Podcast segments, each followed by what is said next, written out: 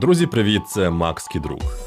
В одному з попередніх випусків теорії неймовірності я розповідав, чому ми навряд чи коли-небудь будуватимемо великі сонячні електростанції в Сахарі. Вартість обслуговування, спорудження супутньої інфраструктури, прокладання ліній передач, що сполучать такі станції зі споживачами в Європі, є просто непідйомною. Окрім того, навіть у Сахарі нікуди не зникає найбільший недолік, притаманний усім відновлюваним джерелам енергії. Вони не постійні. Будь-яка сонячна електростанція, незалежно від того, де вона розташована, має найвищу ефективність опівдні найтеплішої пори року. Саме тоді, коли потреби в електроенергії найменші. Тож сьогодні я хочу поговорити про, на перший погляд, очевидне рішення цієї проблеми. А чому б не розташувати сонячні фотопанелі там, де завжди світить сонце? В буквальному сенсі завжди. Чому б не збудувати сонячні електростанції на земній орбіті? Ідея не така вже й божевільна, як могло би видатися. Більше того, з технічного погляду вона цілком здійсненна. Питання лише в тім, чи можуть такі орбітальні системи стати економічно вигідними і скласти конкуренцію наземним електростанціям. Спробуємо розібратися. У космосі сонячна енергія доступна 24 години на добу.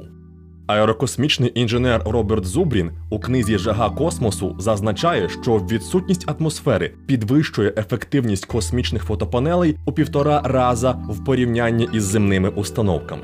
А можливість розвертати батареї в напрямку сонця збільшує виробництво електроенергії ще вчетверо. Таким чином, орбітальна сонячна станція генеруватиме в шестеро більше електрики, ніж її аналог, встановлений на екваторі Землі, та ще й робитиме це безперервно.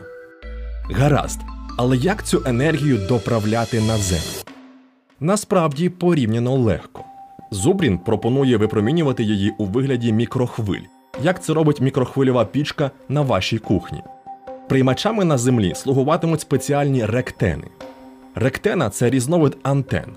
Назва є поєднанням англійських слів rectifying antenna, тобто випрямна антена, яка призначена для перетворення енергії електромагнітного випромінювання в постійний струм.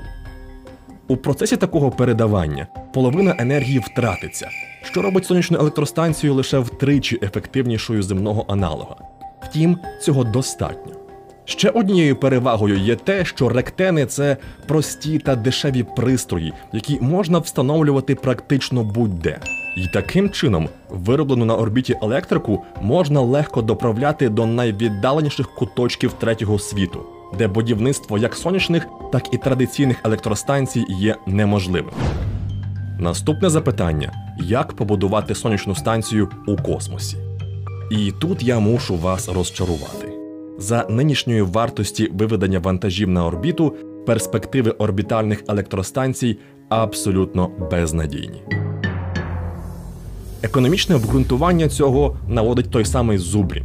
Вага сонячних панелей і необхідного допоміжного устаткування для вироблення 1 кВт електроенергії на орбіті становить приблизно 15 кг. Тобто 1000 мегаваттний пристрій, а це потужність типового ядерного енергоблоку на Рівненській чи Хмельницькій АЕС, потягне на 15 тисяч тонн. Ці 15 тисяч тонн доведеться піднімати на геостаціонарну орбіту, тобто на висоту 36 тисяч кілометрів над поверхнею Землі, оскільки з низької опорної орбіти сонячна станція не зможе ефективно передавати вироблену енергію.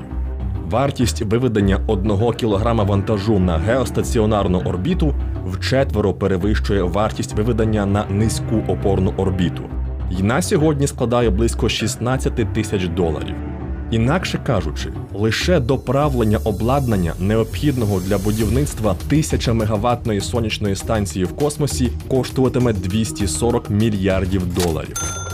Додайте до цього витрати на власне будівництво, страхування, догляд за станцією і отримаєте не менше 300 мільярдів.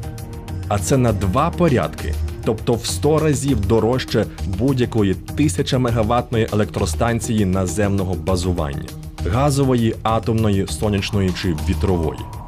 Відповідно, щоб функціонування сонячної станції в космосі стало вигідним, Вартість виведення одного кілограма вантажу на орбіту має знизитися щонайменше в 100 разів. Хай якими чудовими є ракети Ілона Маска, такий обвал цін є вкрай малоймовірним. Не лише в найближчому майбутньому, а й узагалі. Тож проблема не так із орбітальними електростанціями. Вони чудові, ефективні, екологічні, не потребують пального, можуть доправляти енергію в будь-яку точку Землі. І ми абсолютно точно здатні їх побудувати. Проблема в тім, що вони виробляють товар, який можна генерувати простіше та дешевше за допомогою добре напрацьованих способів на землі. Ми ніколи не вироблятимемо в космосі електрику для земних потреб. З однаковим успіхом ми могли б видобувати на місяці щебінь для прокладання земних доріг.